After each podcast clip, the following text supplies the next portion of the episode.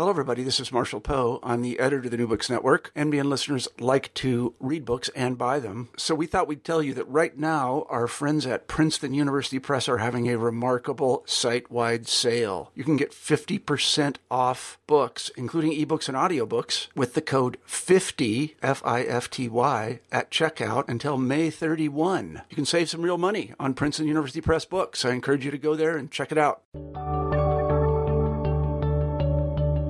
Hello, everybody, and welcome back to New Books in History. I'm Marshall Poe, the host of the channel, and each week we scour the internet looking for interesting books. And this week I'm very pleased to say we have Andrew Demshuk on the show, and we'll be talking with him about his terrific book, The Lost German East Forced Migration and the Politics of Memory 1945 to 1970. I know a little bit about this topic largely because we've done several other books about the expulsion of the Germans and what the Germans did after World War II.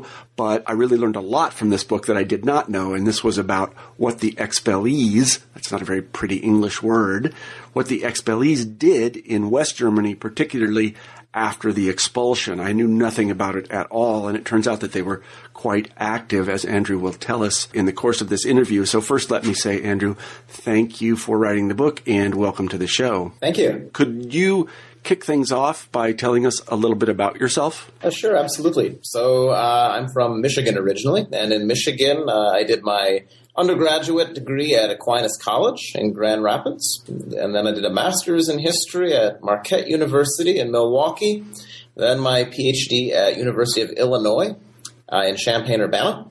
Where I had access to 11 million books. the, it's the largest Dewey Decimal collection in the world. Yeah. and uh, one of the largest academic libraries in the United States. It was um, yeah. an excellent environment in which to to do the dissertation. Uh, graduated there then uh, with a PhD in history. Uh, with emphasis on Central and Eastern Europe in uh, June of 2010. And then, uh, as of fall 2011, I took a job as assistant professor of history at University of Alabama at Birmingham. Mm-hmm. Well, that's terrific. I've worked in that library with the 11 million books, and by a weird coincidence, I'm from Alabama. Actually, I was born there. But my, oh. my sister still lives there. But anyway, that's a, that's a side thing. Um, so tell us why you wrote The Lost German East. Well, that, you know, I have absolutely no personal connection with the former German Eastern territories. Um, and notably, also, uh, Silesia is completely absent from my personal past. Silesia uh, is uh, the largest, uh, was the wealthiest uh, territory that Germany lost after World War II. And uh, even though it's not in the title of my book, it was in the title of the dissertation and is um, sort of the case study that I focus on in the work. But I had no uh, personal connection with any of these territories, and my interest was first piqued uh, as I as I observe in the uh, forward of the book, when I was in the undergraduate classroom at Aquinas College, and my uh, wonderful history mentor there was moving through early German uh, history, history of the uh, German territories, and we got to Prussia, and there was a large map of Prussia that he. Uh, back then, we didn't ha- use PowerPoint; it was the old paper map with you know the the dog-eared corners and and frayed ends, and and he, he pulled the map over, and I saw all these territories uh, in inside of what are now is now mostly Poland. And I I asked the question. I said, um, "So were these all territories that um, that, that, were uh, that were German?" And the the teacher said, "Well, I, I mean they were they were part of Germany." I said, "And I mean, so who settled there and what happened to them? And, and all of this was sort of beyond the purview of the discussion. Uh, it, it was sort of this great blank space. And um, when I then uh, looked up statistics and discovered that these territories had comprised uh, one fourth of Germany's Weimar era territory, not including territories lost uh, after World War One. I. I mean, just the Weimar territory of Germany um, and then when I discovered that one fifth of the entire post war uh, population of East and West Germany was comprised of these expellees, um, I wondered why it was I didn't know about this and what this meant for my understanding of European history. And uh, you know, it, it, was a situation where uh, my mentor there at Aquinas was an early modernist, and I decided I wanted to be an early modernist, and so I went to Marquette University, and I kept telling myself that I wanted to focus on the 17th century, then maybe the 18th century. Soon I was in the 19th century, and all along my greatest interest was really the 20th century, and and this question uh, of the expulsion of Germans. And so I, I decided to. Um, although my master's degree was then in early modern history, and I don't regret that at all because it, I think it makes me a much better uh, teacher and um, it broadens my view beyond the 20th century in wonderful ways. But I, I was able to um, sort of pick up these threads all the way through and, and pursue this project, and it was stimulated in addition, uh, as a sort of a last comment, by my travels uh, in Germany itself, in Germany and in Poland, because I would um, broached the subject with individuals, and just about nobody in Germany knew anything about this. And um, the uh, the first trip that I took to Wrocław, which used to be the German city of Breslau, uh, the second largest city in Prussia, uh, one of the largest cities in Germany, uh, featured uh, in countless descriptions of these lost territories uh, by expellees in the 1950s and 60s. When I went to this large city in what is now Poland, I believe today the fourth largest city in Poland, uh, I went to the top of the cathedral, uh, to the tower there, and ran into one of these German expellees. And I entered into conversation with him in German, and I said, um, uh, how wonderful that, that we're here in this tower looking at your old city. And he said, well, yes. He says, I've been coming back to visit my former uh, homeland, Heimat in German, um, intimate space where I felt at home, where I was born, uh, since the 1970s. Since the 1970s, I've been coming back to visit this space, and it means so much to me in my life, and um, and I hope to continue to come back. And then, just sort of as a as a default uh, question, I then ask: So then, are you a member of the Landsmannschaft Schlesien, the Homeland Association of Silesia, which is sort of a, a right leaning gigantic um, piece of the federal infrastructure, actually, here in Germany in the 1960s uh, and 70s um, and, and, periods beforehand, and um, associated very much with this this desire to re- to reclaim these territories for Germany. And I said, "Are you a member of this Silesian Landsmannschaft?" Uh, and he looked at me horrified. And he said, "Absolutely not." He says, "I'm a I'm actually uh, a member of the Socialist Party, the SPD, and I don't want anything to do with those right wingers." at all. People. Yeah. Exactly. And he said, Can't you understand? He said, um, We could love these spaces we've been from. We could maintain this connection and not be right wing crazies. Mm-hmm. And that was that was really um, an important moment for me, uh, having had this discussion with him, because I found this sort of mentality repeated time and again uh, over the course of my research. Hmm, that's interesting. I spent some time in Germany myself as a student, and I had a host family, and they were expellees. I didn't know to use that word. They had a big map of East Prussia on the wall. Ah. They sort of explained to me, yeah, we were from here. And I said, oh, it's interesting. But they were very happy where they were, believe me, and they had a beautiful place. Mm-hmm. Really, I mean, they were very well set up. they were really well set up. So I don't think they wanted to go back or anything like that. No. So where were they settled, if I may ask? Uh, they were just south of Koblenz.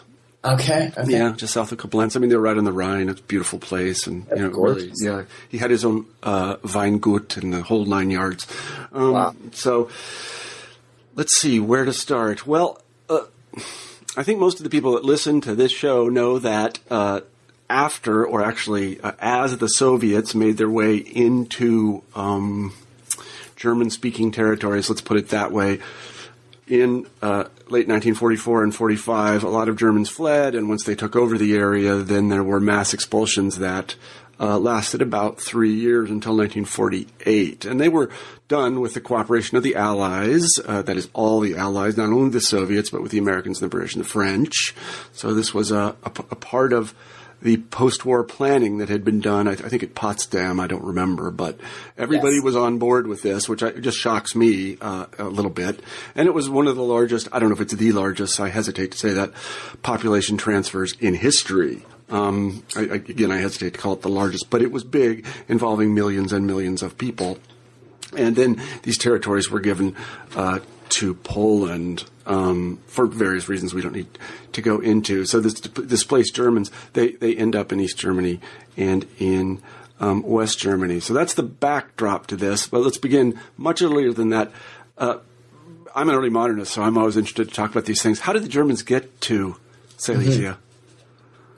Yeah, well, yeah, as, as I said, I had my own early modern background, so that was sort of a. a even though I was supposed to be studying other early modern things, uh, my interest uh, kept coming back to that very question: how how did the Germans end up here? And we actually have to move um, before the early modern period into the Middle Ages. Um, so, of course, uh, as many of your listeners, I'm, I'm sure, are aware, you know, nationalism is a modern phenomenon, and uh, thanks to Benedict Anderson and, and Hobsbawm and others, we know that um, nations um, are, are often based upon, are on lingual groups, and they develop their identities, especially in the 19th century, etc. So when we talk about the Middle Ages, we're talking about uh, German speaking peoples with many different dialects in a context in which people are thinking often uh, dynastically, religiously, and uh, among other forms of identity. And it was in that context that the migration of Germans into these eastern territories took place. Uh, the uh, Mongols, um, as some listeners may know, uh, advanced all the way across uh, Hungary, uh, Poland, and um, actually fought their westernmost battle inside of Silesia, near a town that was called Liegnitz, uh, today Legnica. And um, in the aftermath of this Mongol advance that was um, fought back then by uh, German and Polish speaking uh, knights, uh, all thinking in feudal terms, um, the territories were relatively depopulated. And the Polish uh, uh, dukes and others who were um, administrating these territories uh, decided that it was not a bad thing to invite uh, people from the West to come in and settle and improve economic uh, circumstances.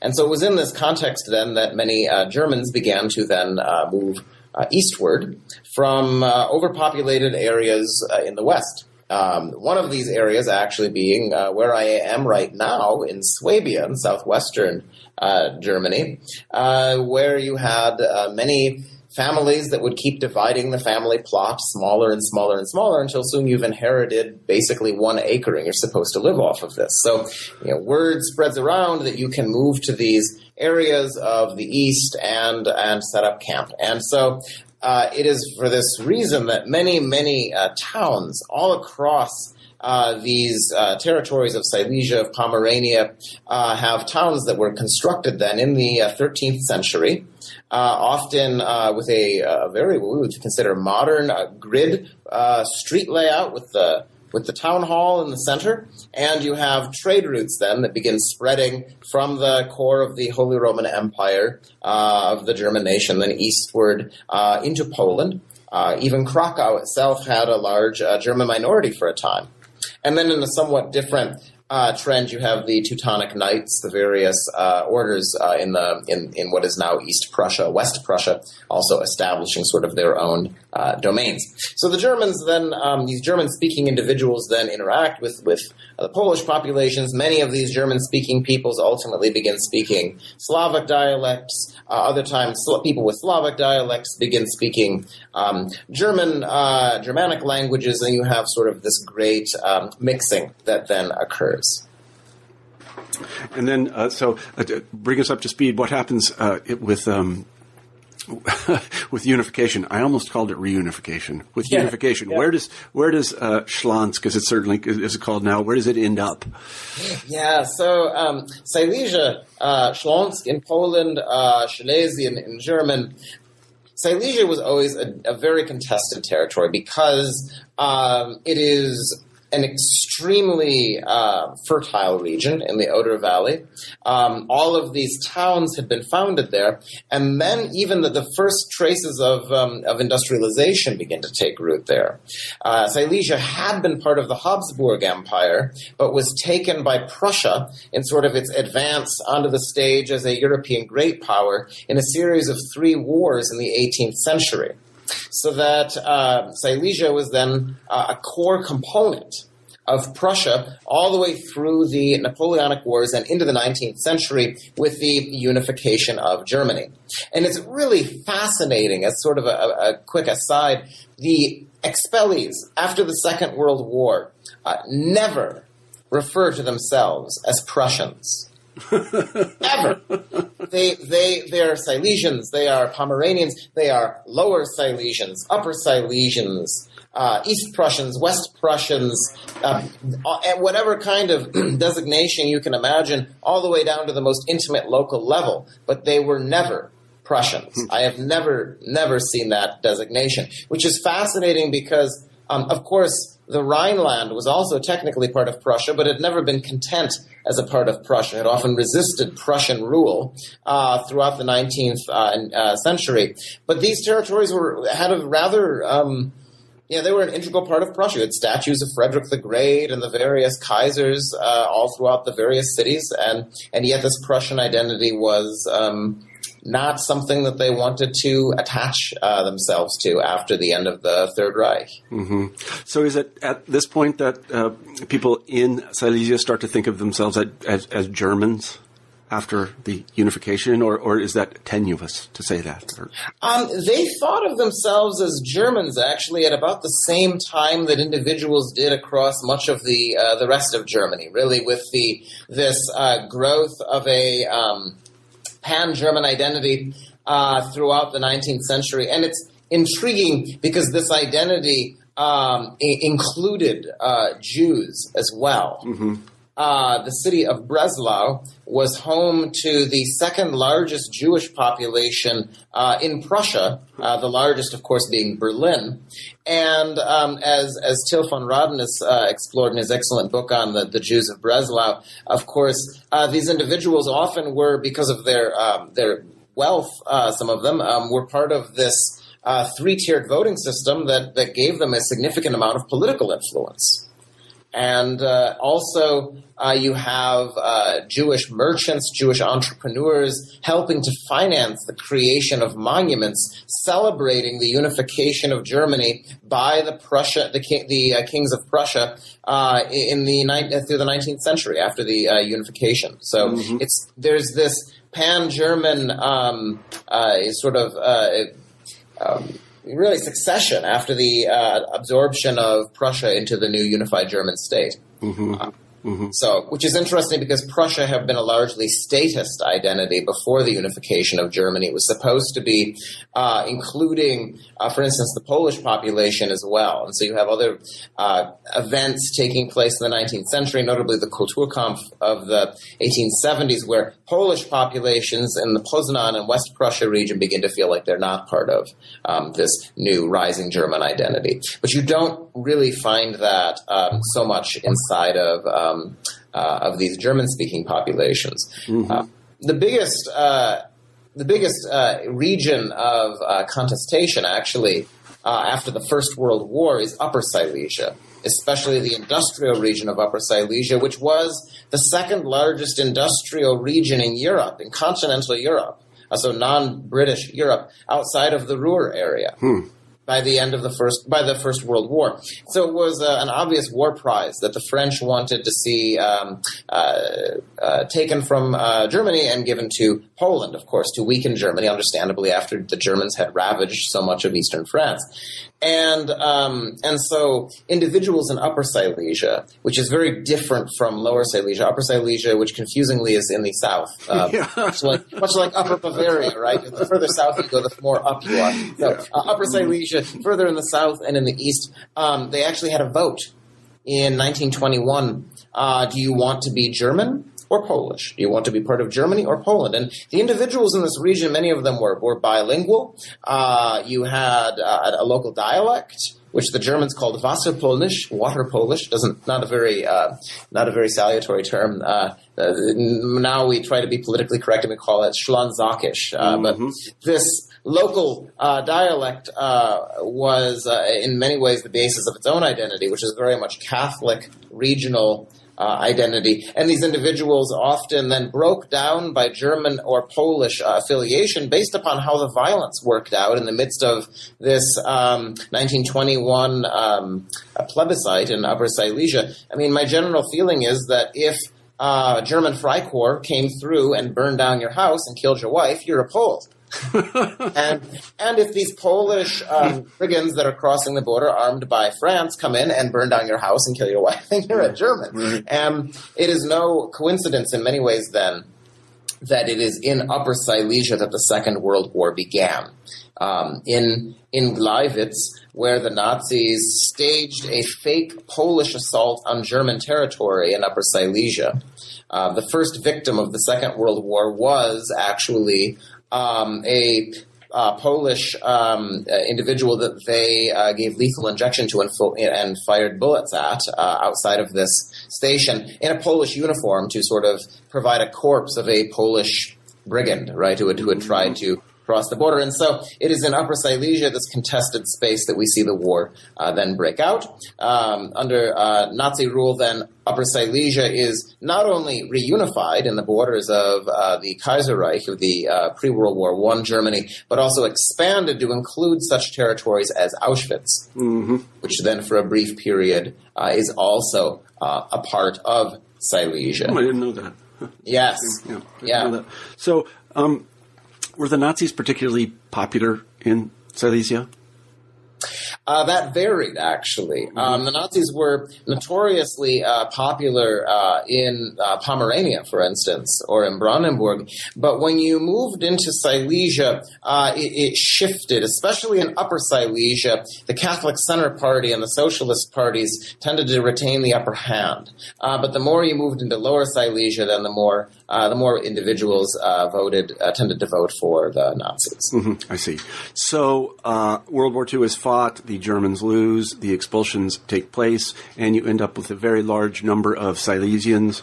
Um, um, well, you end up with a very large number of Silesians dead, and yes. you end up with a very large number of Silesians in uh, East and West Germany. Can you talk a little bit about that population, how large it was relative to the to the to the two states, and uh, its its composition, uh, sort of in terms of gender and, and age and that and that kind of thing?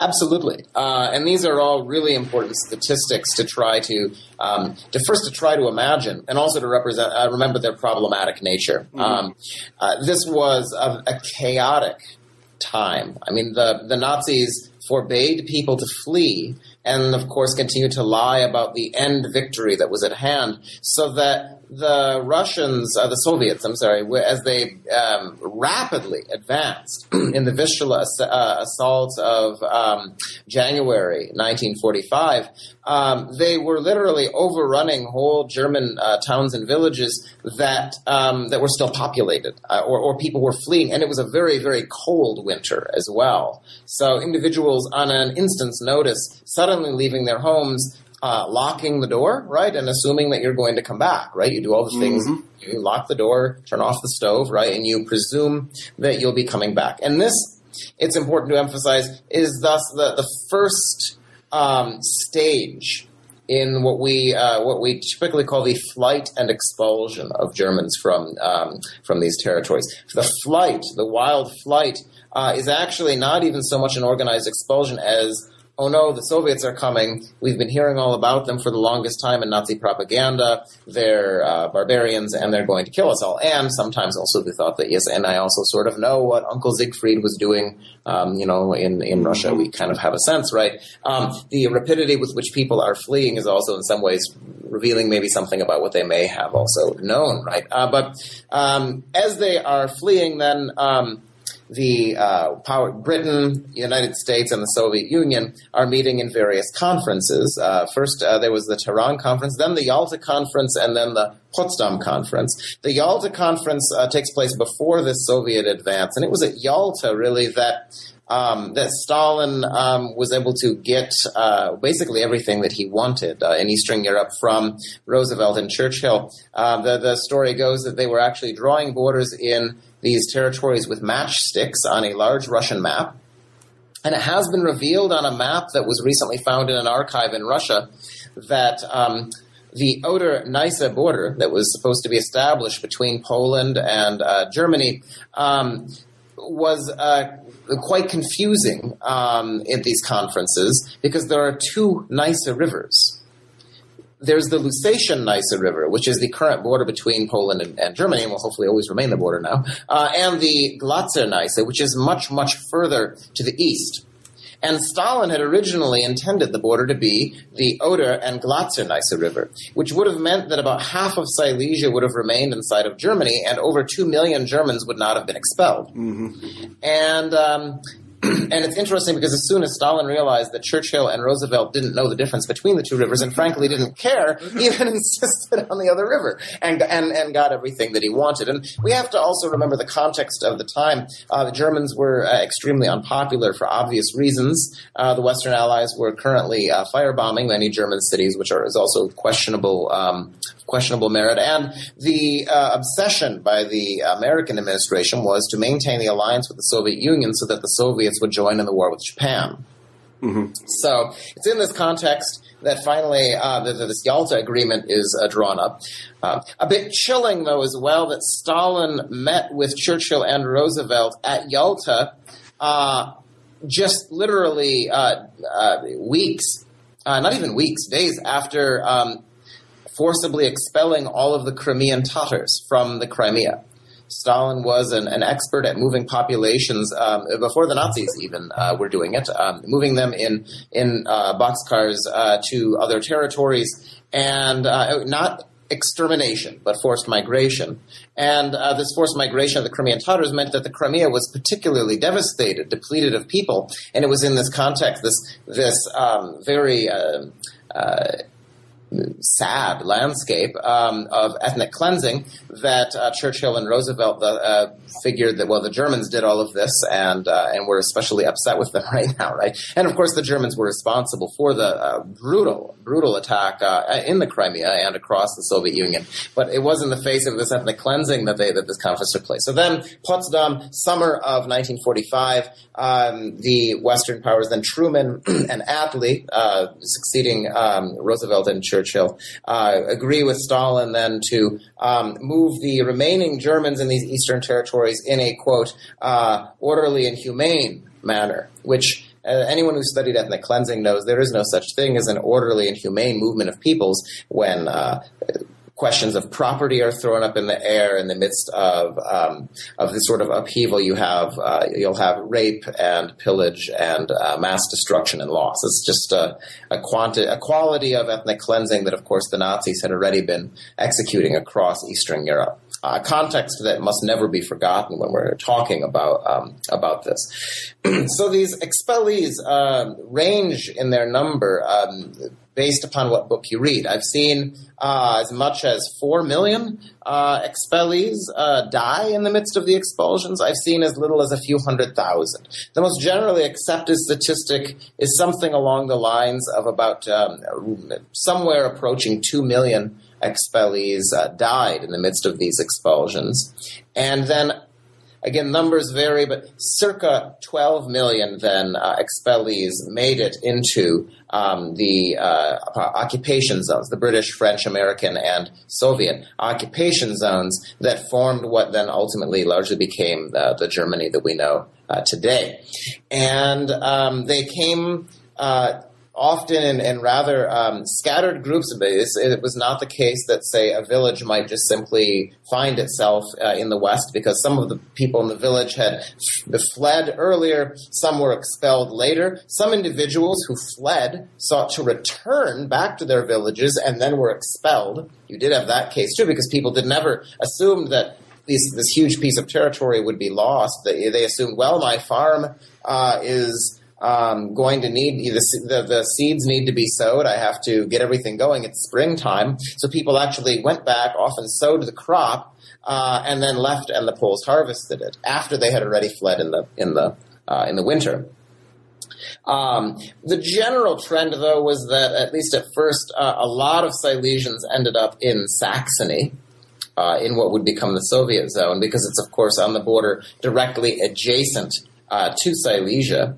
Uh, many Silesians also ended up in the west in uh, in Lower Saxony, North Rhine Westphalia, Hesse, uh, in, in, those areas. Uh, many East Prussians uh, and ended up in Schleswig-Holstein um, because they fled there on boats. Uh, and uh, many Sudeten Germans uh, ended up in Bavaria, actually, often, and Saxony. So there were attempts to redistribute these populations, but you did have cases where um, where whole cities devastated in the war in the West became largely repopulated by expellees. And there were some cities that actually were constructed basically out of nothing to house uh, the expellees, uh, such as um, the city of Stadt. Uh, there's a city uh, near Marburg um, that is called um, Schwalmstadt. Uh, next to Treysa. And Schwalmstadt was basically constructed out of almost nothing after World War II as a place to house uh, these expellees. Other times, whole new districts would emerge uh, in these cities, often uh, high rise areas, where um, later, when the expellees became more prosperous, uh, because the expellees were an important workforce in the economic miracle in West Germany, many of the expellees moved out to nicer houses, and these former expellee high rise areas are now where you'll find your Turkish populations, your Russian German populations and other groups that are now um, more on the fringes of society, oftentimes. Mm-hmm. I see. So, just to get this out of the way, because I learned something else that the, I, I, did not know that the that the West German government uh, did not, um, um, what does one say, accept the territorial settlement of I guess it's 1948. Is that right? Um, I mean, there was post-war total ter- territorial settlement yeah. until 1970. What, whatever. What, what did the Allies say about the post-war disposition of Germany? How what was it going to look like? Was there an agreement like, okay, it's going to look like this, and Silesia is not going to be part of it, and so we, they put their stamp on that, and they said that's it. Yeah, that's actually that's a that's a really uh, interesting story, um, and I think we can sort of follow it along in some ways by also looking at Winston, Winston Churchill. Winston Churchill uh, blamed Prussia for World War II and wanted Prussia destroyed, right? And and, and Churchill, remember, uh, he's he's a British imperialist, so he's been carving up Africa and China and other areas for much of his existence, and now you're carving up Germany and, and eliminating Prussia. It's just another map, right? And you, mm-hmm. you, you carve it up. That's a bit crass, but um, Churchill uh, helps to dismember Germany, and they create this uh, agreement at Potsdam that is then the basis for the legal definition of the border. But the final border delineation is supposed to be determined at a peace conference the peace conference that was supposed to involve all of the allies at the end of the war, a peace conference that never took place. Mm-hmm. And so, because of that, the Potsdam Agreement of 1945 was always held up as this sort of de facto agreement that was supposed to determine that the Oder-Neisse uh, uh, rivers were the uh, border. But um, as you'll see in so many atlases in school books all the way through the 1960s in West Germany, these territories were always stated as under Polish administration because officially, by legal definitions, they're being administrated by Poland until a peace settlement can um, determine what the final border delineation should look like. Mm-hmm. And this, this, this sort of um, legal limbo uh, in the West was not mirrored in the East. East Germany recognized the Oder-Neisse border basically at gunpoint from the Soviets uh, in 1950 in the Treaty of Görlitz. And it was fascinating because when you look at post-war politics in Poland and in East Germany, and in West Germany, these this huge swathe of territory with all of its resources was always a, a, a huge question that could determine also the popular uh, support and legitimacy for a government. Uh, the Polish government was not just communist, but really communist nationalist. They adopted all of the right wing nationalist platforms of the interwar period, um, calling for territorial um, annexations in Germany, actually, um, as a way to try to gain uh, legitimacy from a local population that, that didn't like them. That Poles didn't generally like communism. And so uh, and, and actually, in some ways, it, it always it worked out for the Polish government quite well. You're not allowed to talk about a huge piece of territory Poland lost to the Soviet Union uh, during the Second World War, but we can talk about these so-called recovered territories, the Ziemia Odzyskana, uh, that, that after an 800-year German occupation have now been recovered by Poland and are now part of an eternal, uh, eternalized Polish um, nation right? Uh, all coming from a communist government. Really fascinating because that, that's hardcore uh, national dialogue. East Germany didn't have that. East Germany has to somehow uh, convince its population, uh, at first one quarter of which comes from these eastern territories, that you know what. Um, uh, the border is permanent, everyone, and not only is it permanent, it's our new friendship border. It's the friendship border with our friends, our fellow socialists, the Poles, which the the German uh, East Germans didn't buy at all. Um, and so I, I've always theorized that it may have been one of the bases for the 1953 revolution against the East German government that you have all these expellees who are living, uh, they weren't called expellees, uh, they were called um, resettlers, Umsiedler in East Germany at first, and then later new citizens, Neubürger, and then they didn't have a name at all because they're supposed to be fully integrated by 1950, which of course isn't the case. But again, amid all this propaganda, these um, uh, the, the, regime has to sign the Treaty of Görlitz in 1950 and recognize the border, which is a huge blow, uh, destroying basically any remaining chance that the East German regime will ever have any popular legitimacy. And so in West Germany, the, which is the context that I'm looking at, um, which is supposed to be a democracy, my question was then, um, how is it uh, in this turbulent uh, post-war context, this turbulent post-war climate, with all these refugees everywhere, that uh, how is it that all of these expellees were um, integrated ultimately and weren't sitting on their suitcases uh, waiting to go back? To these territories that they'd lost. Mm-hmm. So once the uh, expellees get there and they get set up, uh, I guess by the Allies at first, and then by the West German government, um, they organize themselves uh, into yes. these uh, Landsmannschaften, these sort of I don't know what do you call that? How do you translate that? These things. Yeah. Uh, regional association, land yeah, association. Sure, yeah. I mean, but yes, right. It doesn't really translate. no, we don't have anything quite like that in the United States, at least. You know, we no. are no, we just don't have anything like that. Uh, so, in any event, they organize themselves into groups, and they're big groups, and they're political groups, and they have uh, their own publications, Oh, yes. they have meetings and they have celebrations. Can you talk a little bit about the development of those? Absolutely. often, Yeah. So the first, one of the first most basic needs for ex- these expellees in the post immediate aftermath of their uh, flight and expulsion was to find other family members, other relatives. And very quickly, the old town mayor, the old uh, village clerk, the old newspaper editor started to publish lists of names and addresses to help people find each other. Um, some of the old uh, leaders from the old um, towns and villages started to try to agitate for better living conditions um, and often also for the right to return to these lost territories after the formation of West Germany in 1949, it then became legal for people to start um, associate, associating politically. Before that, under uh, American, French, and British occupation, it was illegal to form political associations. And so again, you have these, these local groups, we're just cultural groups, we're just refugee groups trying to find each other, or religious groups. The old town pastor, the old town priest would uh, send out religious flyers that were also very much devoted to these lost homeland um, homeland spaces.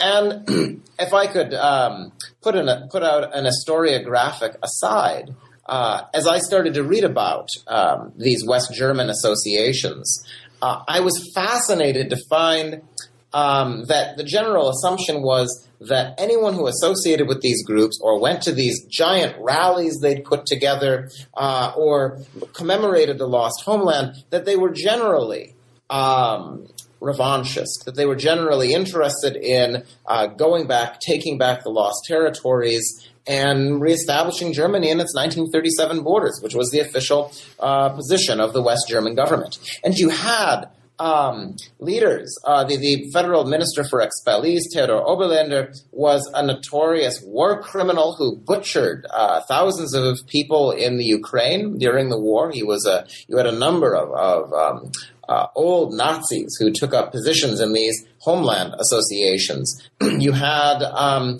historians, scholars who had worked closely with the Third Reich and may not have been party members, all of them, but had created these claims to vast areas of Eastern Europe for the Nazi Reich. Now they're saying, well, now we're putting forth claims for these lost German territories. It was very easy to stop talking about the um, the Untermenschen of Eastern Europe and start talking about the scary, dangerous Bolsheviks. Uh, and, and, and it was a very easy um, transition that a number of scholars have looked at.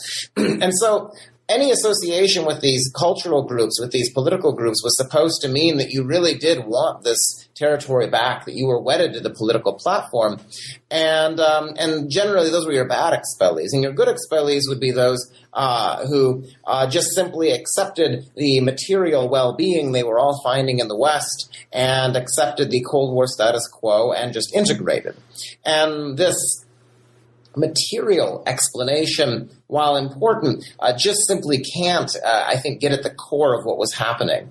Um, not least because in 1952, the so-called uh, equalization of burdens um, uh, program put forth by the West German government, in which people who didn't lose as much um, gave money in a larger um, uh, sum to the state to be distributed among expellees or people who are bombed out. The expellees, you have to imagine you lost your, your farm that your family was at for hundreds of years, or you lost a really nice villa. Some of these are nobles, right? You lost your villa, you lost your family estate uh, in Silesia, and now you're getting a check for some paltry sum and you're living in a high, uh, a, if you're lucky, in a high rise that's been built for you. If you're unlucky, you're living in barracks at an old concentration camp, right? I mean, Dachau was a leading place where expellees settled at first after the war, you're hardly going to feel like you're materially fulfilled, right? and and you know the economic miracle. I mean, in the mid 1950s, that's a long ways away, right? I mean, the, the, flight and expulsion in the mid 40s. What I started to find them when I was looking, I started to read these Heimat newspapers that were widely distributed, often supported by these right wing groups, and I found that if you flipped past the cover page that was usually some horrible incendiary political claim for the lost territories, um, if you flipped to page three, four, or five, you started to find these poems, these odes to the Heimat, these imaginary journeys where they would return back. And I started to find this language uh, in these accounts in these Heimat papers um, and in uh, and memoirs that I started to look at and such, and interviews, of course, but that's problematic because it's contemporary. But in memoirs and materials from the time, from the even the late 40s, uh, also in the 1950s and of course 60s, people were already uh, accepting the loss of these territories, often because they were thinking about them so much, because they were going to these homeland associations. Because just because you go to a, a, a giant rally that has this political goal doesn't mean that you agree with the political goal. Uh, when expellees would go to these giant rallies, they often skipped the opening speech by the, the opening political speech, uh, or during the political speech, they'd go over and talk to their friends because they were much more interested in seeing uh, you know, Heinz from uh, Liegnitz again that I haven't seen him in years and talking about the old town, uh, or in seeing slideshows of what the old Heimat used to look like. Um, hearing about uh, stories of people who had traveled back and seen it, this was of much more importance to them than hearing these uh, these political speeches. And this was the basis then for this process of dealing with loss that I um, that I observed um, as a widespread phenomenon. Mm-hmm. What was the position, the official position of the major German political parties, and I, I don't even remember what they were. The, the, SPD must have still been there. I don't know about the CDU. I mean, who, who Adenauer? What party was he a member mm-hmm. of? I don't remember. But what, what did they say? Uh, well, it's interesting. Uh, Konrad Adenauer, who um, was the leading German uh, political figure from the foundation of the of West Germany all the way through into the 1960s. Um, Adenauer was from the Rhineland, and it was largely due to his influence that the capital uh, was in Bonn, uh, in the Rhineland, not far from his house. he, he, he, hated. It's, it's yes. He he wanted Germany to be in the west. He hated Prussia, uh, being from the Rhineland. He saw Prussia as sort of an outside occupier, and his famous line was that Europe ends on the Elbe River. Europa endet an der Elbe in the interwar period as mayor of Cologne, uh, he had been obsessed with establishing good relations with France. He had believed that a westward orientation for uh, interwar Germany would be the best possible means of uh, a successful foreign policy. So he really, um, after his own persecution by the Nazis, he came, kind of came back and became chancellor and continued to pursue this obsession with westward uh, rapprochement and you know with his back sort of facing um, the east. Um, now, he, being a good politician, he uh, he continued, of course, to give speeches that were in support of the 1937 borders and and expellee uh, uh, political claims and such. So he he played, paid lip service, but it's been pretty well documented that in private he had very little interest in these lost territories, um, which is interesting because um, the SPD's leader, uh, Kurt Schumacher, uh, actually was very much in favor of um, reestablishing uh, some of the control of the territories because he was from West Prussia he was actually from these lost territories. But Schumacher had suffered uh, under the Nazis horribly and died really of his um, uh, medical complications from um, from from uh, what happened. And the, the SPD never really was able to rally any kind of response then against the, the CDU, the the, the um, successor to the Catholic Center Party, the Christian Democratic Party, or the Christian Socialist Party in Bavaria. Um, the, the, until the 1960s, really, with the generational um, shifts and uh, changing um, cultural priorities. So, uh, I guess one question that occurs to me, and I think probably to the listeners, is that did any sane person think that the uh, uh, the West Germans or the Germans in general were ever going to get these territories back in any way? Well, that's why I chose Silesia, because if any of these territories was a realistic objective, it was Silesia, right? I mean, East Prussia, for heaven's sake, it's been divided between the Soviet Union mm-hmm. and Poland. You're you're never going to get uh, you're not you're not going to get it back, right? And or Danzig, right? Pomerania is not really worth very much, and the Sudetenland was not part of interwar Germany.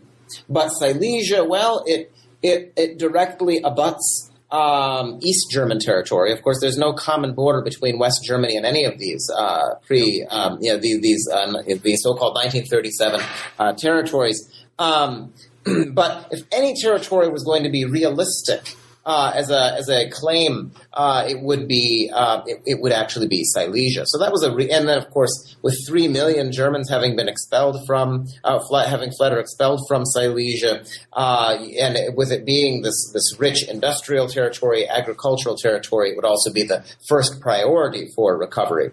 So that was why a big reason I chose Silesia, and then I started to look at, at rhetoric, and again, officially, the SPD, the CDU, the FDP, um, basically all of your mainstream parties are maintaining this lip service to the 1937 territories.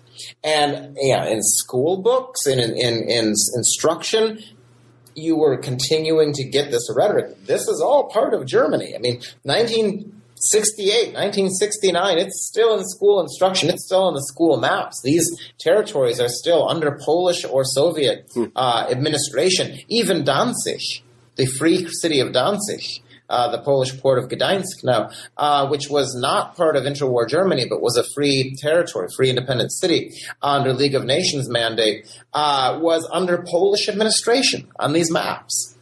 Uh, so you have the official view that, of course, we're going to get all of these territories back. Among the expellee groups, um, I think a lot of them did fervently believe that some of these territories could be recovered. You start to see wacky maps coming out in which they're they're they're drawing um, Germany as the, the, the sinews of a person, or Germany surrounded by a lock with a key, and and you know triple divided. You know, East East Germany uh, was actually the reference they would use for these Oder-Neisse territories, and what we think of as East Germany, communist East Germany, was Mitteldeutschland, Central Germany. Mm and then West Germany. And so this this rhetoric maintains, but but really, I mean, among your average Bavaria, your average uh, uh, Lower Saxon, um, nobody. I mean, there's really not even that much interest in these territories, uh, and there's a, a recognition of this um, at the government level. It's it's really the failure, uh, and uh, for many of the expellees too, of the Nazi ideal of the Volksgemeinschaft, of the national community of the of the German folk, because you you get these Silesians that show up in the West and they're not welcomed, and their dialect is seen as somehow Slavic or other, or you know, not part of the German folk, right?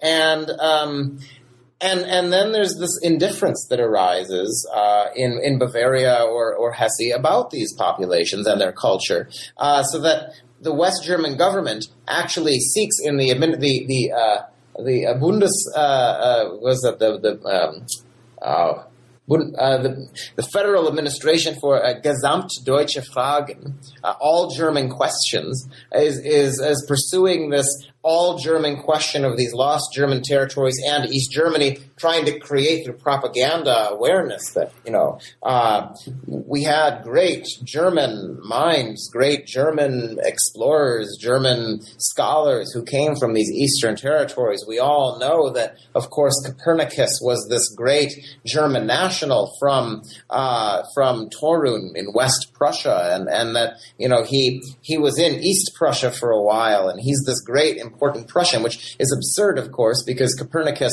Uh, it's as absurd as the claim now in Poland that Copernicus was was Polish, because Copernicus uh, was writing largely in Latin and, and considered himself part of this um, you know, early modern mm-hmm. uh, scientific community, right? He's not thinking of himself as German or Polish. But you get this sort of propaganda coming out to create the sense that these are important lost German areas. And of course, because so many of the Jews from Breslau had been uh, important Nobel Prize winners and such, suddenly these Jews become upstanding Germans, right? Mm-hmm. That, that speak to the German heritage in these areas. But the West Germans, they don't really care. And the expellees, uh, themselves um, their interest in the lost territories don't have to do with these political objectives. And even in the late 40s, they're already um, thinking of the lost homeland as a, as a way to try to, to move forward, really, with their new life in the West, as a way of, of, of uh, living off of their memories. Mm-hmm. So, on the one hand, you point out in the book that most of these, many of these, I don't know, expellees uh, developed a kind of romantic, uh, well, nostalgia for the Heimat in the East, uh, mm-hmm. uh, and, and they wrote poems about it, and they wrote, and actually they had books about it, and oh yeah, uh, yeah. And, but then this was um, countered in a way by another image of the lost East, and that is the lost East under Polish administration. Can you talk a yes. little bit about that? Yeah, this is really the my uh, the core of my um, theoretical intervention, and that is the, these two images of Heimat that you, as you uh, identify, the Heimat of memory being the one side, uh, and the Heimat transformed on the other. The Heimat of memory uh, is this we could say um, sort of technicolor image of the Heimat that emerges in their memories, where it was always uh, sunny and beautiful in the Heimat. Everything was clean. Everything was so very, very German. Um, Jews don't usually appear in these narrations, nor does the Polish border or any uh, individuals who weren't German. Um, the 1930s suddenly emerge as the most wonderful era in German history uh, because the Nazis are not part of it.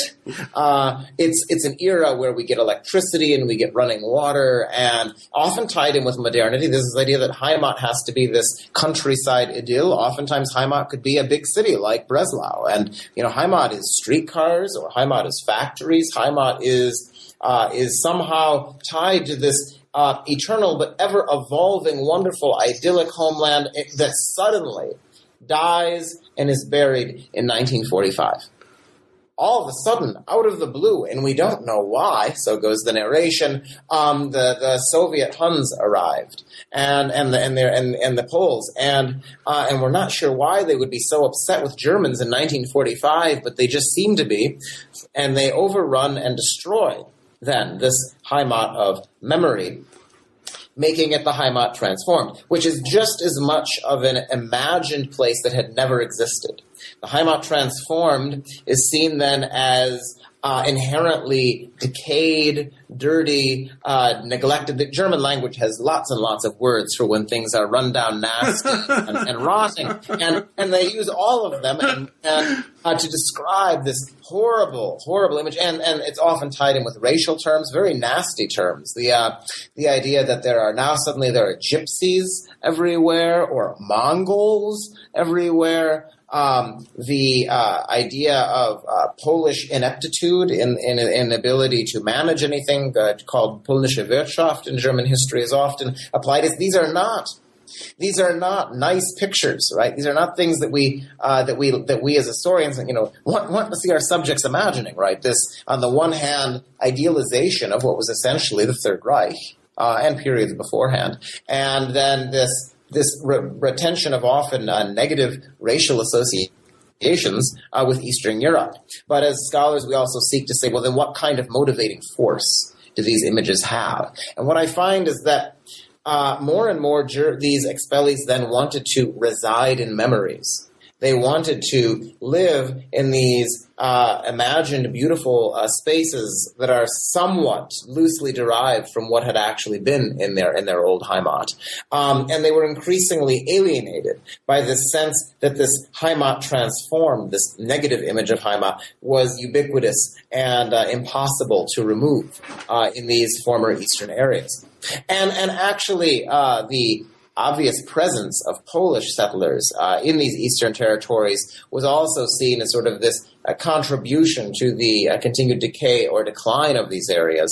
But of course, implicit is always, well, if we go back, these Poles will be there, right? Or are they going to be expelled? Or what will happen? They don't want to talk about that. Mm-hmm. Only rarely did some of these uh, expellees, especially expellee leaders, even dare to talk about what they do with the Poles if they ever went back. And it was always very controversial.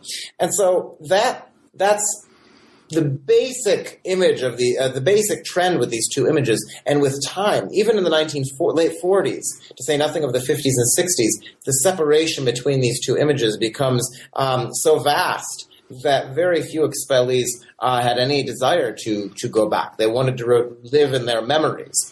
And um, this does not mean that they were happy with what happened to them. Doesn't mean that they ever really even accepted uh, the book, the borders. I mean, in their mind, the 1937 borders still exist as much as this Heimat of memory still exists. But it's all in this fantasy realm that cannot connect with the reality in which the world that they had known could never come back. Hmm. Um, I've a couple more questions. Mm-hmm. The, um, I guess this question is a little bit critical. It's not critical, but I'm afraid I, I don't want it to be read the wrong way. Mm, now, I, I, would definitely agree with you that this idealized version of the 1930s in uh, Silesia is sort of silly because the Nazis were in the picture. Um, but on the other hand, uh, what did Silesia look like in 1950? Mm-hmm. I mean, was it really quite a mess? I mean, I don't oh, know. I mean, yeah.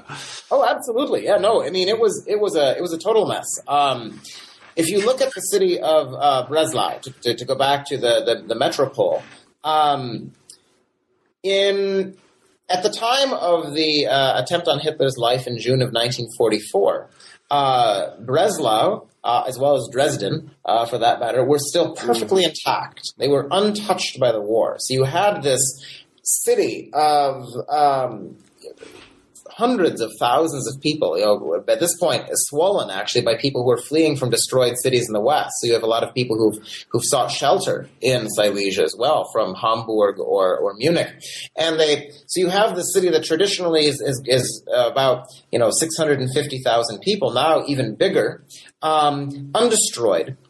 And it was the insane attempt by the Nazis to defend Breslau to the very last.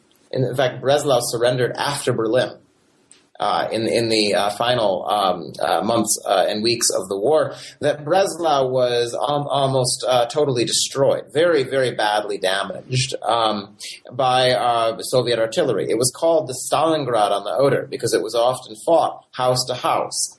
So the Poles inherit this devastated city and you have to imagine uh, little things that happen in the midst of ethnic cleansing that we don't think about.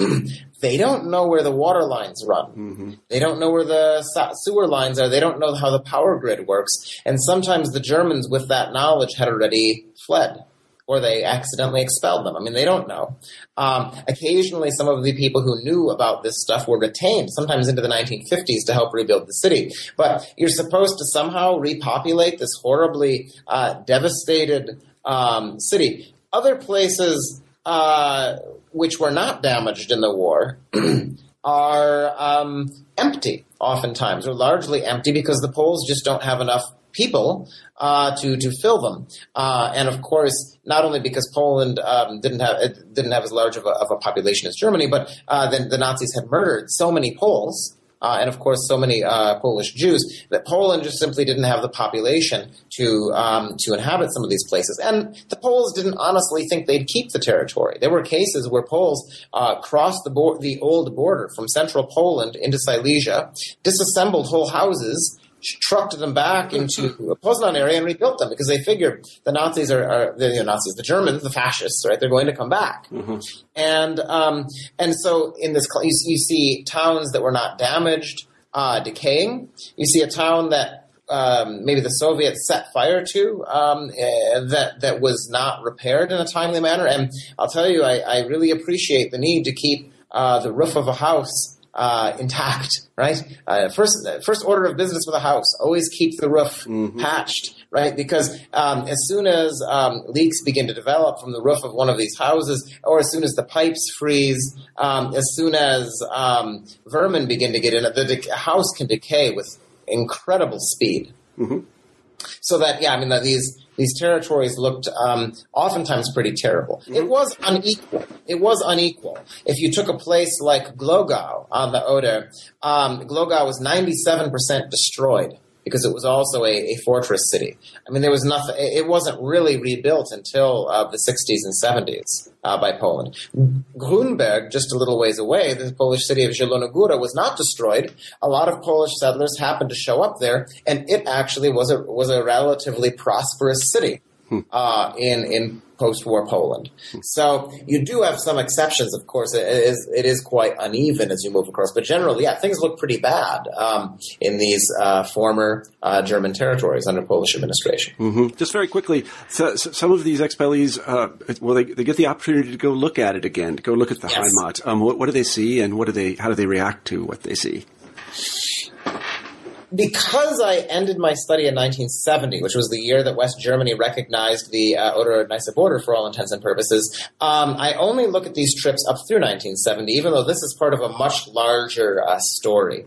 Um, it became possible for Germans to West Germans to begin to visit these lost territories in the mid 1960s amid the Khrushchev thaw in the Soviet Union, and um, this was a surprise to me uh, just how many managed to go back. You actually have um, thousands of West Germans who, through various means uh, that would take too long to go into, managed to go back and, and visit their old uh, homelands. And, and on and off again then over the coming years, all the way up to 1970, they, they managed to go. And their, their intention is never to meet the Poles who live there now.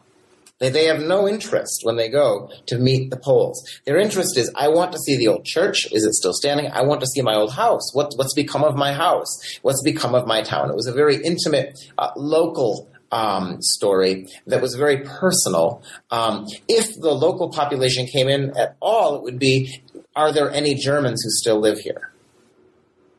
However, inevitably, they did generally interact with the Polish population. It would often be as simple a situation as uh, you go back to look at your old town, you visit the old house, the old house uh, is looking kind of run down, you're not really. Um, not really happy to see it in that condition. The church, well, you know, it's it's not a Protestant church anymore. It's Catholic now, and things are really changed. And and you go to look in the cemetery, and all of a sudden, a guy calls over your shoulder, "Hey, what are you doing here?" In German, in perfect German, and you turn over, uh, you look over your shoulder, and it's you know the local uh, Catholic priest, and he says, "Well, why don't you come over and let's talk? You're the old Germans who used to live here. You know, um, uh, I learned my German as a forced laborer in, under Nazi Germany, and uh, but now we can communicate because the Germans almost never knew uh, Polish, and there would be this amazing interest uh, in this uh, case uh, on the side of the Poles for what was this place before. Hmm. What was this? What what is its history? We don't know. We just showed up here. We we were often dropped off here, and this uh, this is where we're supposed to make our home. What is this place?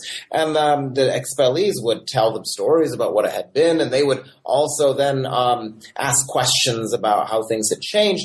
And sometimes you actually even found real friendships that would emerge from this.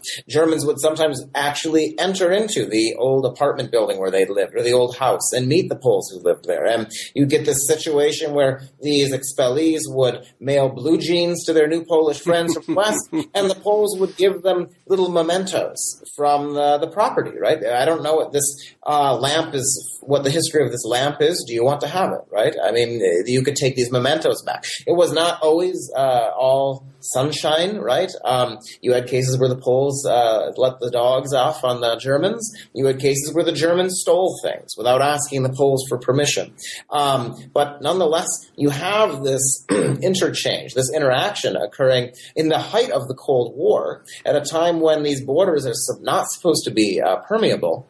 And what did they take home with them? These expellees took home with them the idea that these territories are absolutely uh, not the places where we used to live. They have very much changed. Sometimes they said, I'll never go back again. Other times they said, you know, I'm going to keep going back. You know, I can go back and visit. I can sometimes take vacations here.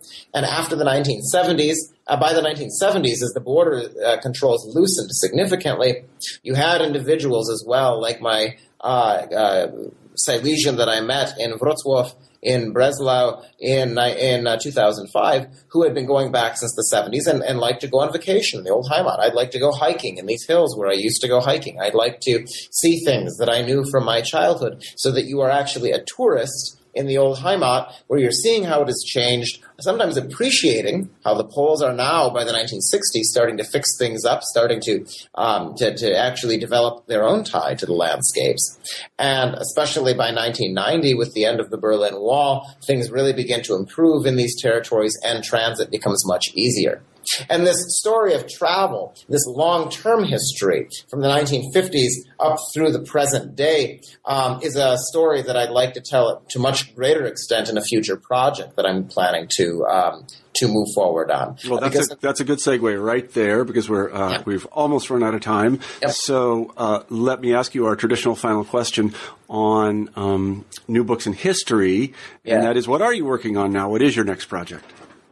Well, the project I just mentioned is um, is sort of imagined as uh, my third major project. I mean, the book um, which we're talking about today is my first project, the dissertation that was then revised and became the book. Um, I'm here right now working on the second project, which I'll mention momentarily. Uh, but first, uh, this third project, because it ties in so well with this one, this is really my intention to return uh, to Silesia, to return to these expellees, and tell what will hopefully be a comparative history uh, of transborder interchange um, throughout the entirety of the Cold War and after, hmm. um, looking at uh, individuals based upon uh, gender, male versus female experiences, Protestant versus Catholic, look at the nobility, look at Jewish individuals who went back to visit these territories, looking at um, East Germans versus West Germans, um, examining what do they have in common in these narratives, also what things are, are different, and what can this tell us about how Europeans, Central Europeans, sought to move on in the aftermath of all of these upheavals that remade the, the face of, um, of East Central Europe. So that's sort of a future project that'll be based in large part also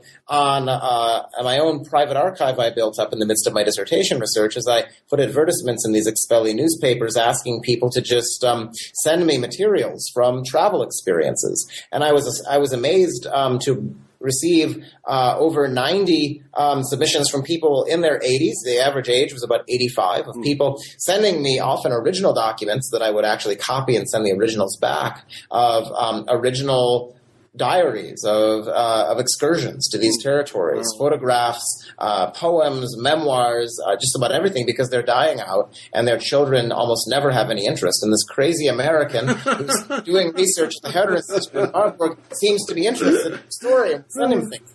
So that's but most of these materials stemmed from the 1970s, the 1980s, from periods outside the realm of the study I was doing. Some of the materials came from former East Germany, which was also for uh, reasons of concision outside the realm of, uh, of what I had done. So that's a, a more long term project. What I'm doing right now, I'm um, I was very uh, excited to get a Humboldt uh, grant uh, to do a year of research right now um, in Germany uh, for a completely different project. I decided that it would be really good to move in a in a in a new direction in post-war uh, Central European history to to broaden myself and and enter into other historical questions that had fascinated me.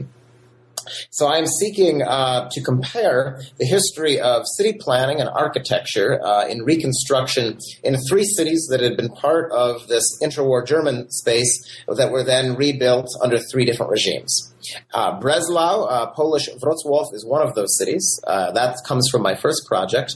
But then uh, Leipzig in East Germany and Frankfurt am Main in West Germany, those are the other cities. They were all about the same size. Uh, the uh, outbreak of the Second World War, they all had very similar, we'd say in German, Bausubstanz, the same sort of architecture, the same sort of history, because they were all old trading cities along the same um, medieval trade route, the Via Regia, and they were all largely destroyed destroyed to the same extent in the midst of the war.